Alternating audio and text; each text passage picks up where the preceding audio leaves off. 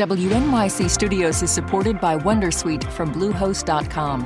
Website creation is hard, but now with Bluehost, you can answer a few simple questions about your business and get a unique WordPress website or store right away. From there, you can customize your design, colors, and content. And Bluehost automatically helps you get found in search engines like Google and Bing. From step-by-step guidance to suggested plugins, Bluehost makes WordPress wonderful for everyone. Go to bluehost.com/wondersuite. Listener supported. WNYC Studios.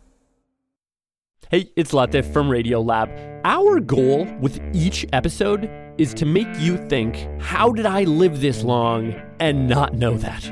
Radio Lab, adventures on the edge of what we think we know. Listen wherever you get podcasts. Good evening, and welcome to NYC Now. I'm Janae Pierre for WNYC. The senior spiritual advisor to New York City Mayor Eric Adams is stepping down. Fernando Cabrera, the influential Bronx pastor and former council member, announced he's resigning. His is the latest of a dozen recent high profile departures from the Adams administration. The mayor received pushback from activists in 2022 for appointing Cabrera, who at the time had to apologize for previous anti gay remarks. A spokesperson for City Hall says Cabrera is leaving to continue his work as a pastor and will remain a close advisor to the Adams administration. Stay close. There's more after the break.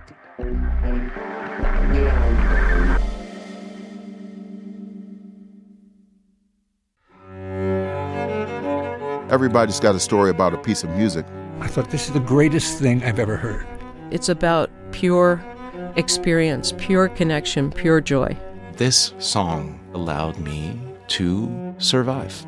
I'm Terrence McKnight with a new season of the Open Ears Project. Every Monday, in under 20 minutes, you'll hear a different guest share their story. So you can start your week on the right note. Listen wherever you get podcasts.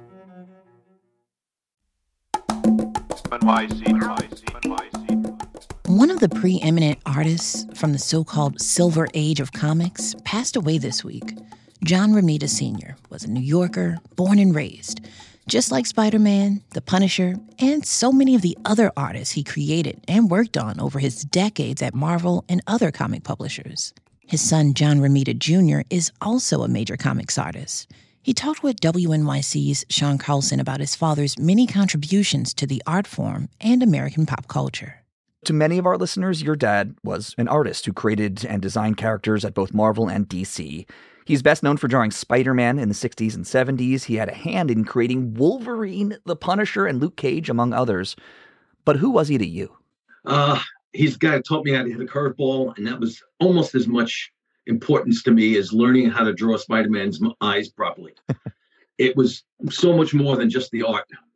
Uh, I was talking to my brother about the fact that when it rained on the weekends uh, in the summertime, we would watch old movies together, and he would tell us what was about to happen.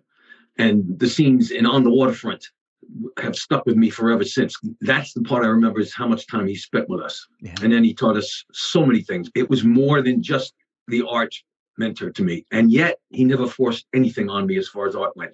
He told me, I'm not going to tell you what to do. You come to me and ask me a question. If you do something wrong, I'll proactively act that way. So the man was just, he, he did everything right with my brother and me. It was fantastic.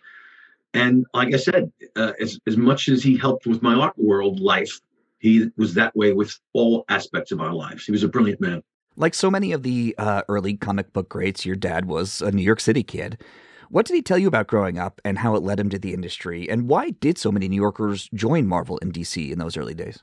That's a great question, the latter part of that. Uh, he just made it sound as if this was our world. When New York City became part of the Marvel universe, so to speak, and a character, he said these newspaper articles would show you the buildings. And he said, and the best camera in the world are your two eyes. Pay attention. Look how to draw. Look how to draw that building. Look how to draw this building. That's when Peter Parker grew up. That kind of, and he was always getting into my head that this imagery that we lived in was what was important to show and convey as realism, uh, as opposed to the the the, the fantasy of of uh, uh, Gotham and and Superman's world. So that was part of the education of uh, what I got from him, and I, it, it helped because the New York City became a character. It was brilliant. I loved every second of it, and I could feel like I was involved. And later on, when Stan Lee would tell me the balance between fantasy and reality is what makes Spider-Man so great, it made perfect sense to me. I think some of your dad's uh, most iconic images, and and like you said, New York City is front center. It's a character. You got Spider Man swinging through Midtown skyscrapers, a quiet Mary Jane moment in Forest Hills, Queens, or Kingpin, Mhm. the villain, brawling in Hell's Kitchen. Um, how did being a New Yorker influence his art? I don't know if it was a personality thing or not, but I think because the the, the city around him and us is so ever present, where he's brought up, it was the brick buildings and the people with their elbows on their windowsills looking out at the street, watching stickball games in the street. That is something that can be infused in the art because it's gritty. It became a part of the characters. Yeah. And the characters became a part of the city. And I think without him saying it, I learned from that. Daredevil in Hell's Kitchen, Spider-Man at Queens, that's the kind of thing that made you feel like you were in a real world, even though it was fantasy. I feel like this is uh, akin to asking somebody who their favorite child is. But um, did he did he ever tell you uh, who were his favorite characters to draw and what he was proudest of over the course of his career in comics? I'd say Spider-Man overall, whether it was to, his favorite to draw or not, uh, but that character became part of the family because of uh, working with Stan on on it and that run that he had. Uh, we would go up to Connecticut to visit grandparents, and on the way he would ask us, "What? Do you, how do I get out of this situation? Spider-Man's caught here. What do you What do you think?" I don't know if he was being a wise ass or if he was seriously asking for assistance. But what it was was an education, especially for me, not my brother, but it was for me because I learned that you can tell a story, and he loved the storytelling aspect of it. So I got to say Spider-Man because it became part of the family. I swear, he's a, he's a sibling. In addition to inspiring millions of people with his art, uh, as we said, he's inspired you to become part of the next generation of artists. Can you tell us more about how he influenced your career and the current generation of comic book artists? the part about having a father as brilliant an artist as I had, he said there's always somebody bigger, better, stronger, and smarter, and a better artist than you. Deal with it. Because if you don't, you're never going to get better. Yeah. If you accept the fact that there are better people than you, you'll try to get better. If you think you're great, you're never going to get any better. How true. Yeah, totally. What it affected me was that it gave me a goalpost to reach for. What it made me want to do is do it as well as he did, even if I didn't get there yet. Uh, but the other artists in the field, you'd have to ask them. But as far as I'm concerned, he brought the beauty of real life to superheroes. Draw beautiful figures in fantasy situations. And I think that's what affected a lot of the artists in the business. That's John Romita Jr., son of the legendary comic book artist John Romita Sr., talking with WNYC's Sean Carlson. LGBTQ bars are on the decline nationwide, but not in New York City. The Big Apple is actually bucking that trend, and the city is seeing an increase this year. Reporter Jordan Gass-Pooré looks at why New York City's LGBTQ bar culture is doing so well. Britney Spears is playing over the loudspeaker at the Stonewall Inn, a Greenwich Village bar that ignited the gay liberation movement. For many, the durable pop star is a gay icon and a suitable soundtrack to celebrate the resilience of New York City's LGBTQ bars, even after the pandemic forced so many venues to close. But now that we have dating apps, who needs bars? Greggor Mattson is a professor at Oberlin College and author of the new book, Who Needs Gay Bars? Bar Hopping Through America's Endangered LGBTQ Places. He says they represent something important. There are precious few places that recognize our history as part of American history. And bars are often the places where these civil rights cases originated. Mattson says that across the country, 45% of LGBTQ bars have closed since 2001, with bars catering to lesbians and people of color closing at a faster rate.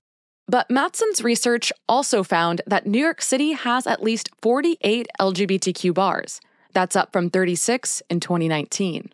He attributes that to the city's concentration of wealthy residents and tourism. New York City bars were some of the most successful at crowdfunding during pandemic.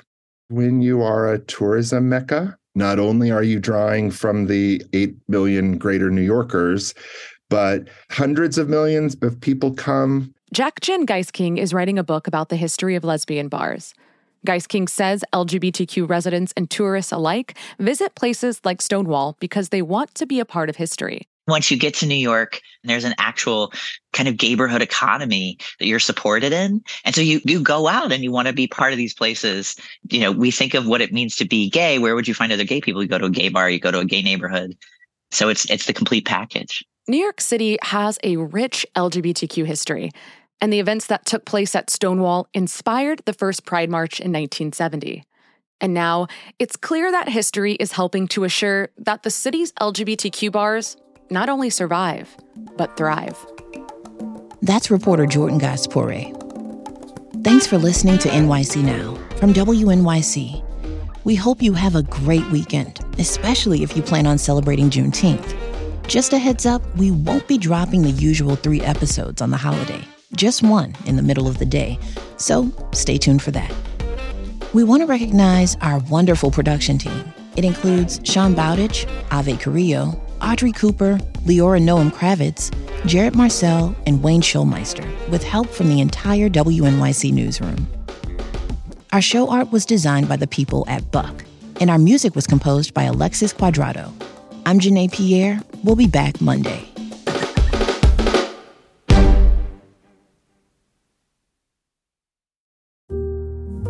My son had a gift with technology.